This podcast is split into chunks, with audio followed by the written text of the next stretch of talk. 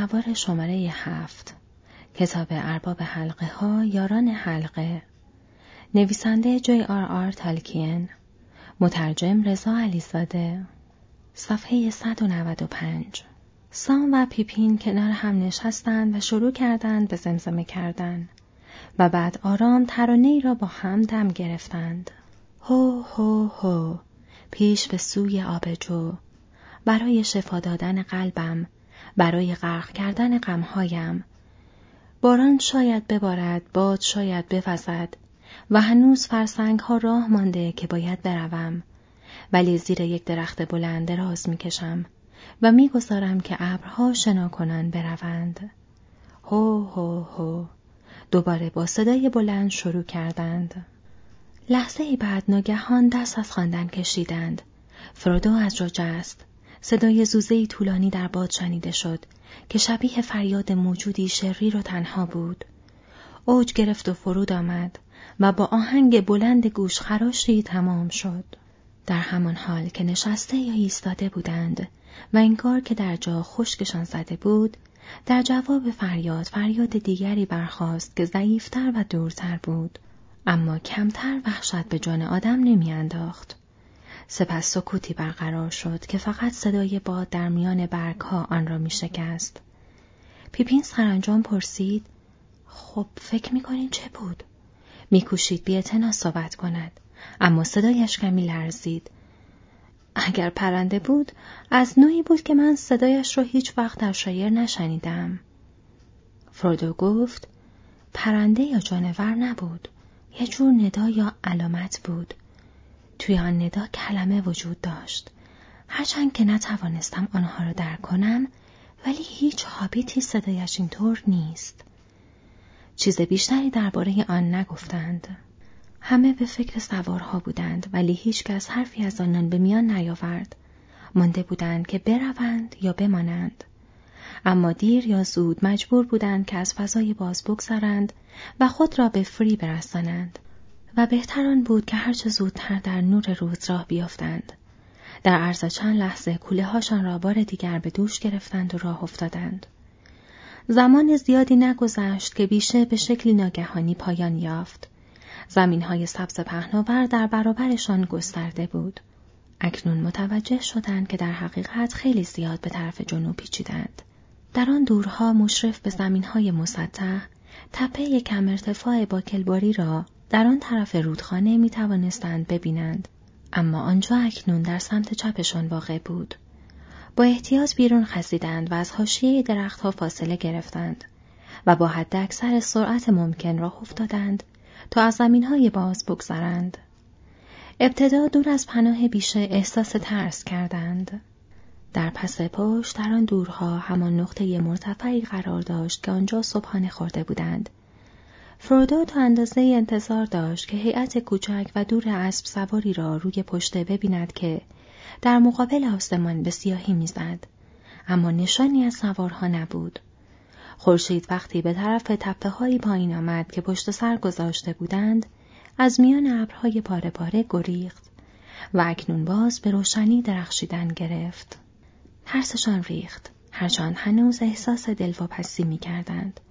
اما هرچه پیشتر می‌رفتند زمین از حالت وحشی در میآمد و نظام یافته تر می‌شد. چیزی نگذشت که به کیسارها و مرغزارهای خوب مراقبت شده رسیدند. پرچینها و دروازه ها و جویهایی برای زهکشی. همه چیز آرام و در صلح و صفا به نظر می رسید. درست مثل هر گوشه معمول شایر. با هر قدم روحیه می گرفتند. مرز رودخانه نزدیکتر می شد. و سواران سیاه کم کم همچون اشباه بیشه هایی به نظر می رسیدند که در آن دورترها در پس پشت مانده بودند. از حاشیه یک مزرعه بزرگ شلغم گذشتند و به دروازه قرص و محکمی رسیدند.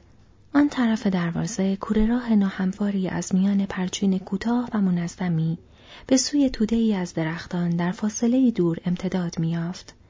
پیپین ایستاد، گفت من این مزرعه ها و این دروازه را می شناسم. ما توی زمین بابا دهقان ماگات هستیم. آنجا توی درختها باید مزرعه او باشد. فرادو گفت درد سر بعد درد سر.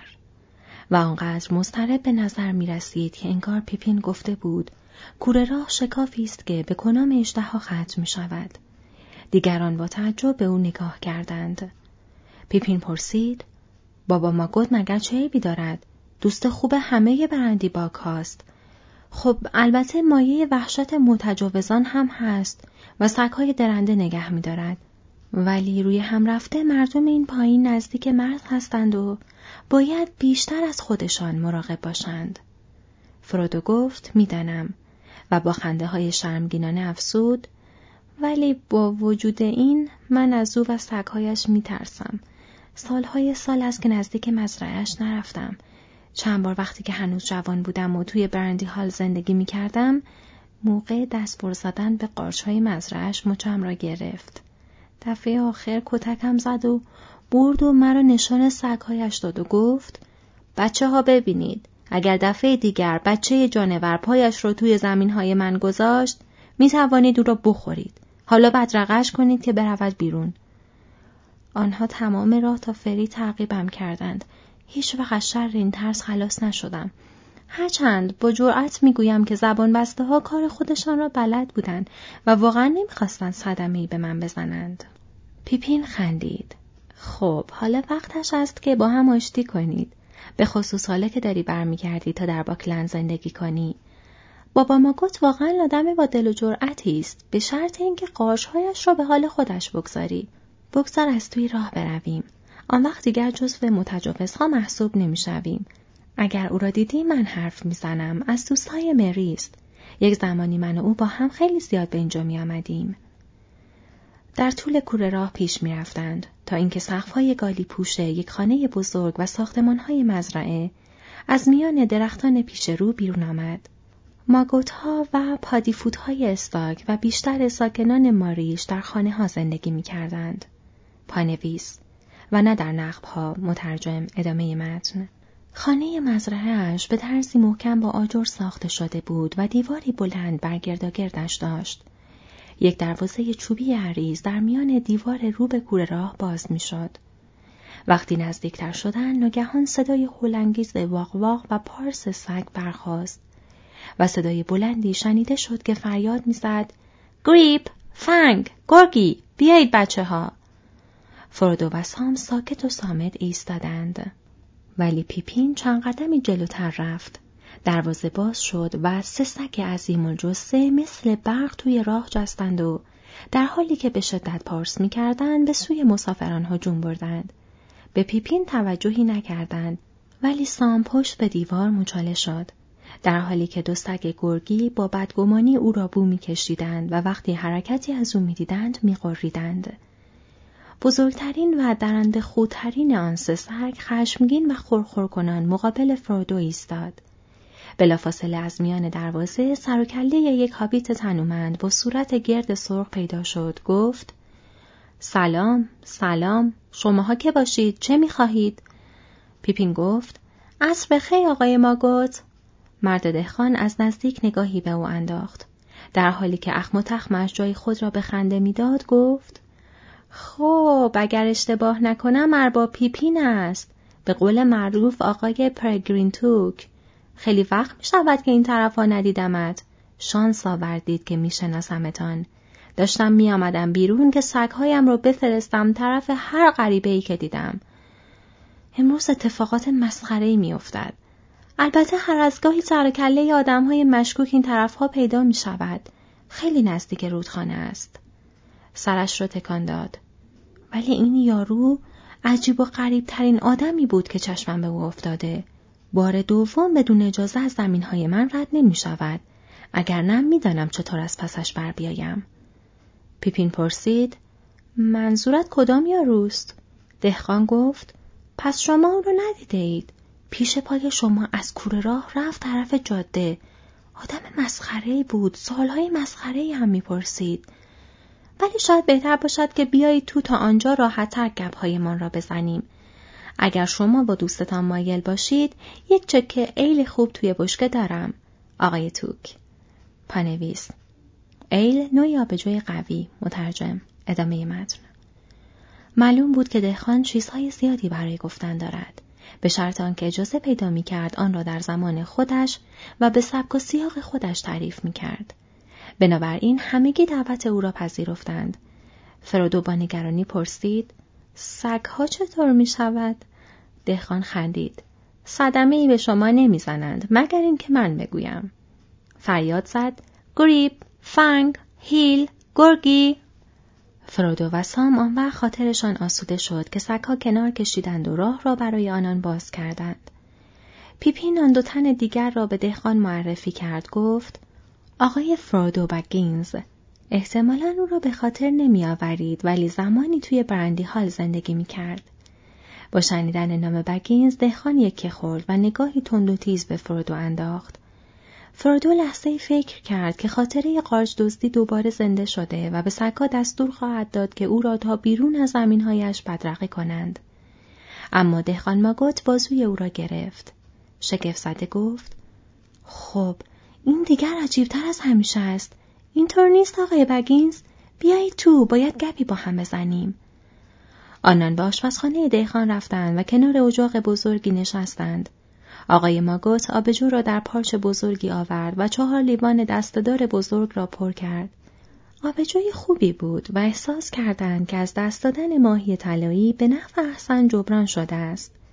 سام آبجو را با بدگمانی مزه مزه می کرد. نوع عدم اعتماد فطری نسبت به ساکنان دیگر های شایر داشت.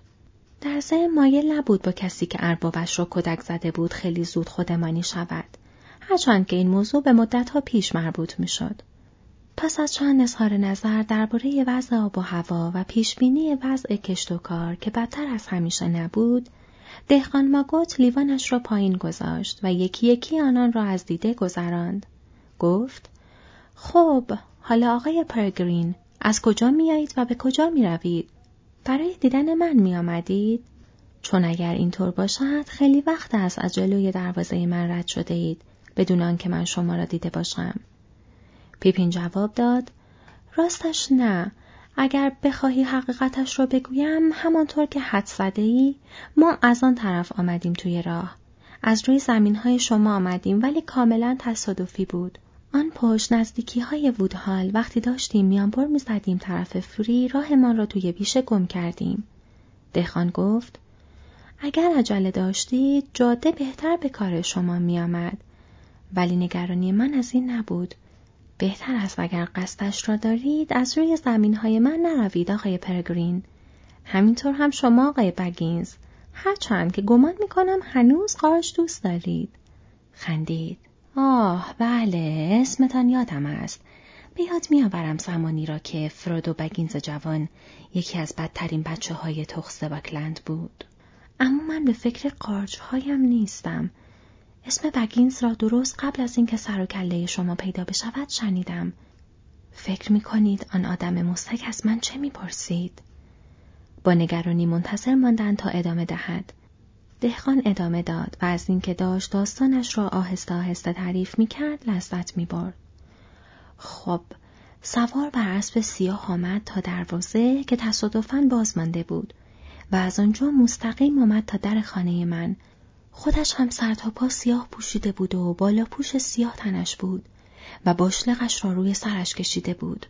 انگار که می‌خواست او را نشناسند. با خودم فکر کردم توی شایر دنبال چه میگردد؟ ما آدم های بزرگ را خیلی این طرف مرز نمی‌بینیم و به هر حال هیچ وقت کسی راجع به آدمی با مشخصات این یارو چیزی نگفته بود. رفتم بیرون به طرفش و گفتم روزت به خیر این راه به جایی نمی رود. هر جا که بخواهی بروی نزدیکترین راه این است که برگردی به جاده. از سر و خوشم نیامد. وقتی گیر بیرون آمد بویی کشید و شروع کرد به او او کردن. انگار که گوشش رو بریده باشند. دومش را زمین گذاشت و زوزش رو ول داد. آن روی سیاه کاملا بی حرکت نشست. اگر راضیتان می کند، به پشت سرش در غرب آن طرف زمین های من اشاره کرد و آهسته با لحن خوش گفت از آن طرف می آیم. شما بگینز را دیده اید؟ با یک صدای عجیب این را پرسید و خم شد طرف من. هیچ صورتی را ندیدم چون باشلقش را خیلی پایین آورده بود. احساس کردم یک جور لرزه به پشتم افتاد. اما نفهمیدم چرا انقدر وقیهانه با اسب از روی زمین های من آمده است. گفتم برو بیرون اینجا بگینسی نیست. آدرس را توی شایر غلط آمده ای. بهتر است برگردی به غرب طرف هابیتون. اما این بار می توانی از جاده بروی. پچ کنان گفت بگینز از آنجا رفته. دارد میآید این طرف. زیاد از اینجا دور نیست. می‌خواهم پیدایش کنم. اگر از اینجا گذشت خبرم می‌کنی؟ من با طلا برمیگردم. گفتم نه بر نمیگردی. برو همان جایی که آمده ای. خیلی هم زود. قبل از اینکه همه سگهایم را خبر کنم یک دقیقه به تو مهلت می دهم. یک جور فشفش کرد. شاید صدای خنده بود. شاید هم نبود. بعد اسب بزرگش رو تازان طرف من و من هم درست به موقع از سر راهش پریدم کنار. سگها را صدا کردم اما او مثل برق چرخید و از وسط دروازه کوره راه به تاخ رفت طرف جاده. فرادو لحظه نشست و به آتش چشم دوخت. اما تنها فکرش این بود که چگونه و به چه ترتیبی خودشان را به فری برسانند. دست آخر گفت نمی‌دانم چه فکری بکنم. ماگوت گفت پس من می‌گویم چه فکری بکنی. تو هیچ وقت نباید خودت را با مردم هابیتون قاطی می کردی آقای فرودو. مردم آنجا عجیب و غریب هستند. سام در صندلیاش تکانی خورد و نگاهی غیر دوستانه به دهقان انداخت. اما تو همیشه پسر بیفکری بودی. وقتی شنیدم که برندی با کارا ترک کردی و رفته ای پیش آقای بیلبو گفتم که بالاخره به درد سر میافتی. به حرف من توجه داشته باش. همه اینها زیر سایه کارهای عجیب آقای بیلبوست. می‌گویند پول او از راه عجیبی توی سرزمین های غریبه به دست آمده. ممکن است آنطور که من میشنوم ادهی بخواهند بفهمند که چه بر سر آن طلاها و جواهرهایی آمده که او زیر تپه هابیتون دفن کرده. فرودو چیزی نگفت. های زیرکانه دهقان تا حدی آزاردهنده بود. ماگوت ادامه داد. خب آقای فرودو، خوشحالم آنقدر عقل کرده ای که برگردی به باکلند. نصیحت من این است. همینجا بمان. و با آن مردم عجیب و غریب هش رو نشر نکن. توی این نواحی دوست پیدا می کنی. اگر هر کدام از این یاروهای سیاه دوباره دنبال تو بیایند، من می‌دانم به آنها چه بگویم. می‌گویم مرده یا اشای رفته یا هر چیزی که خودت دوست داری. شاید این حرف من هم پر بیراه نباشد. چون به احتمال خیلی زیاد آنها دنبال خبر آقای بیلبو هستند. فرودو گفت شاید حق با شما باشد. از چشمان دهقان اجتناب کرد و به آتش خیره شد. ماگوت متفکرانه به او چشم دوخت گفت خب می‌بینم که تو هم عقیده خودت را داری. مثل روز برایم روشن است که دست تصادف نبوده که تو و سوار را درست در یک بعد از ظهر به اینجا آورده و شاید خبرهای من اصلا خبرهای جدیدی برای شما نبوده. از شما نمی‌خواهم چیزی را که تصمیم دارید برای خودتان نگه دارید به من بگویید. ولی می‌بینم که شما به دردسر افتاده اید. شاید فکر می‌کنید رسیدن به فری بدون آنکه شما را بگیرند خیلی آسان نیست. فرودو گفت بله همین فکر را می‌کردم ولی باید سعی بکنیم و خودمان را به آنجا برسانیم. کار با نشستن و فکر کردن درست نمی شود. متاسفانه باید برویم. واقعا از محبت شما متشکرم. سی سالی بود که از شما و سکای شما در وحشت بودم. دهخان ماگات هرچند که ممکن است از شنیدن این موضوع خندهتان بگیرد جای تأسف است چون از دوست خوبی غفلت کرده بودم و الان متاسفم که زود می‌روم. ولی شاید یک روز برگردم اگر بخت به من رو کند. ماگوت گفت هر وقت آمدی قدمت روی چشم ولی پیشنهادی دارم. الان دیگر آفتاب دارد غروب می کند و ما می خواهیم شاممان را بخوریم.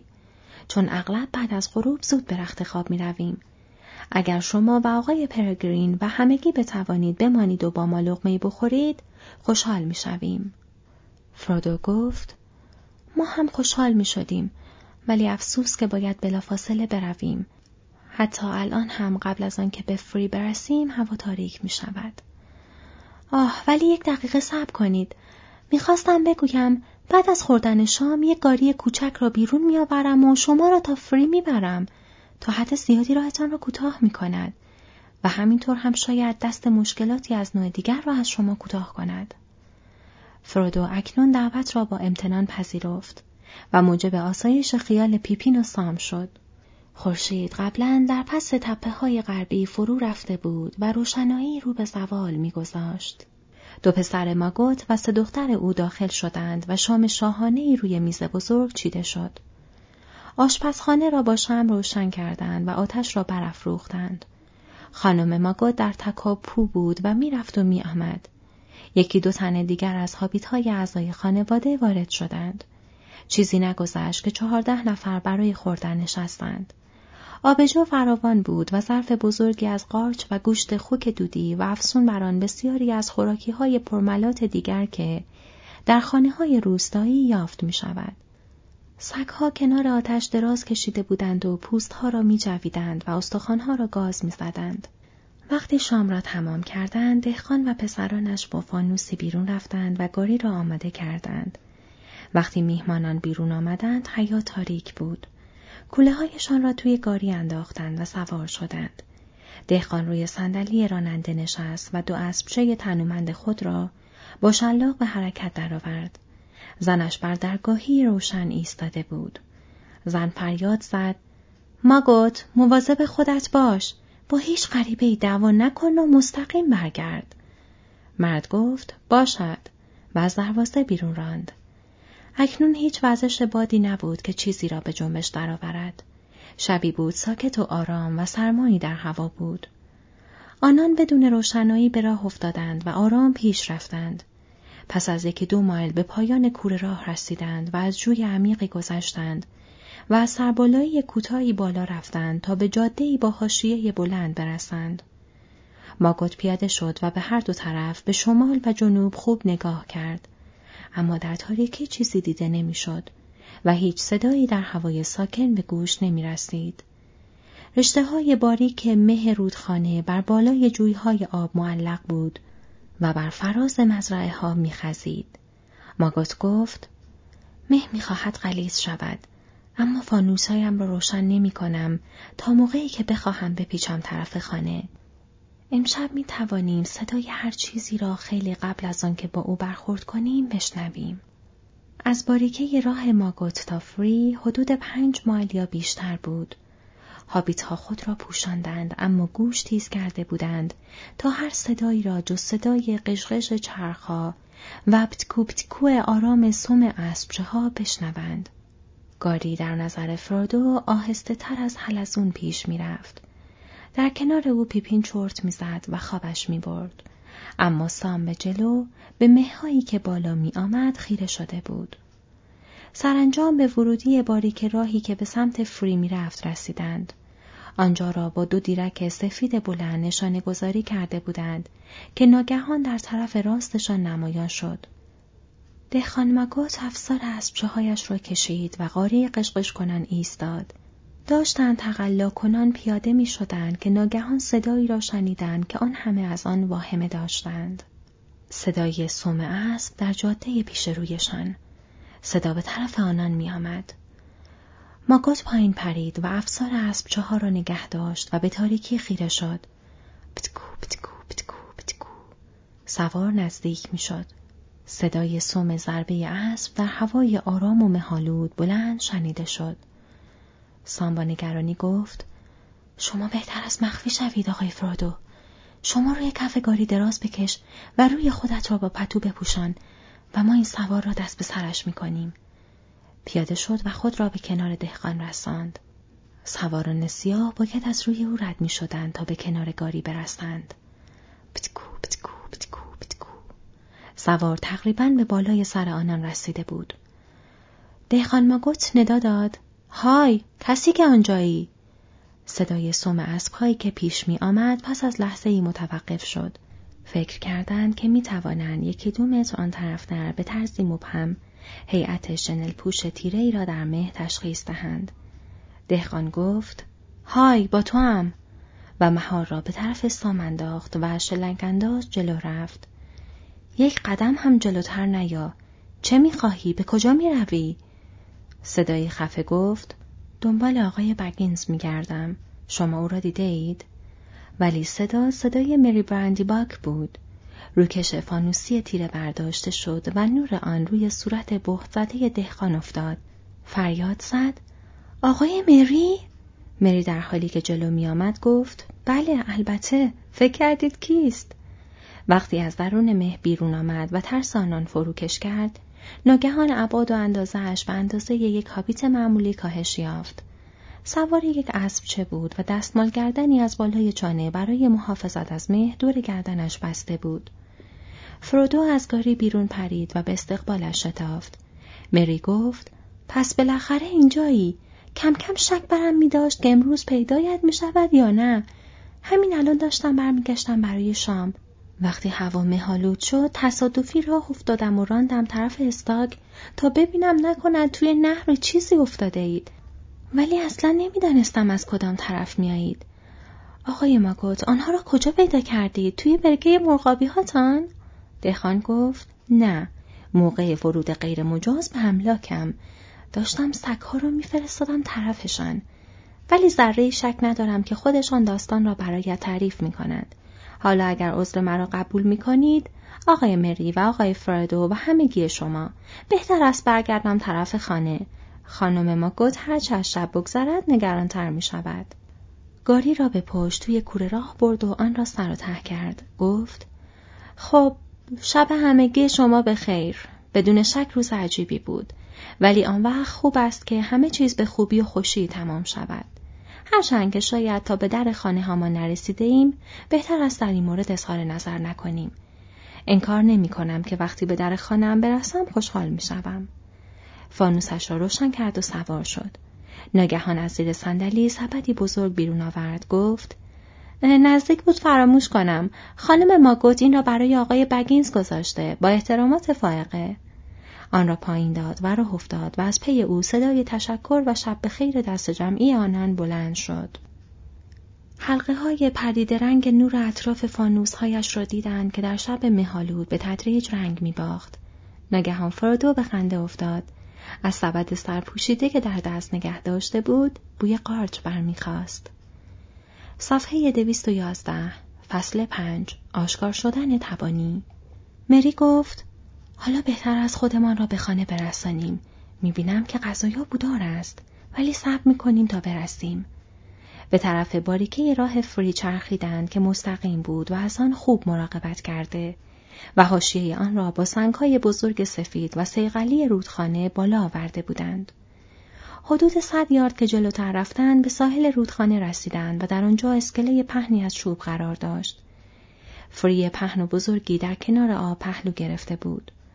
ستونهای سفید خطرنمای کنار حاشیه آب در زیر نور دو چراغ در بالای دیرکهای بلند می درخشید.